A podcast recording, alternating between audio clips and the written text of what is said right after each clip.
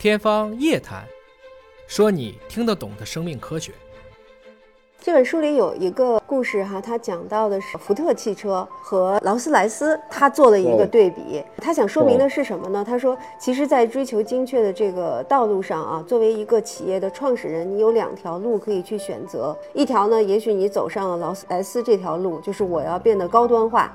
我要把这个汽车做到就是精美无比啊！我不管有多少人才能支付得起，但是我希望它是一个像艺术品一样的东西。那这样的创业者啊，这样的创始人、企业家，他的理念就是要高端化。还有另外一派人呢，其实就是福特啊。福特他做 T 型车的时候，他希望就是让它越便宜越好啊。我希望它能够去造福更多的人，所以他走的这个路其实是利用了追求精确，去走了大众化的道。道路，呃不论是怎样，其实你都要秉承着一种追求极致的精神。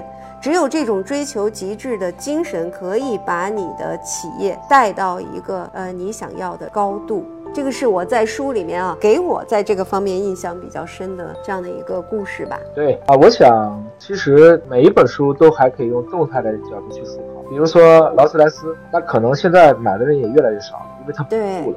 它代表的是工业时代的那一个最高端的东西，在同样的那个年代，有非常多的类似的产品，今天还活着的劳斯莱斯啊、奔特利啊，包括迈巴赫。迈巴赫当然后来是为了奔驰，劳斯莱斯后来卖给了宝马。我们会看到这些过分追求高端和这种所谓的奢侈，也许它长期的生命力是不如普惠的，因为它受众面还是太小。反过来讲，福特当年它所带来的最重要的事情，这本书里也写得很清楚，就是把。我们过去认为高高在上的汽车拉成了福特 T，有了流水线，在这样一个过程中，几个小时就能造出一台车，就有点像我刚才讲的测距仪的例子。那么每个人都能开上车了，他有了利润就可以去迭代，后面就福特一系列的车。而我们看到今天的福特又因为错失了电动汽车的这一波，他开始走下坡路，他也想转，但可能就没那么容易。所以不管是福特，不管是克莱斯勒，不管是通用，包括丰田，包括本田，现在大家都变成了可能在考虑。特斯拉怎么样？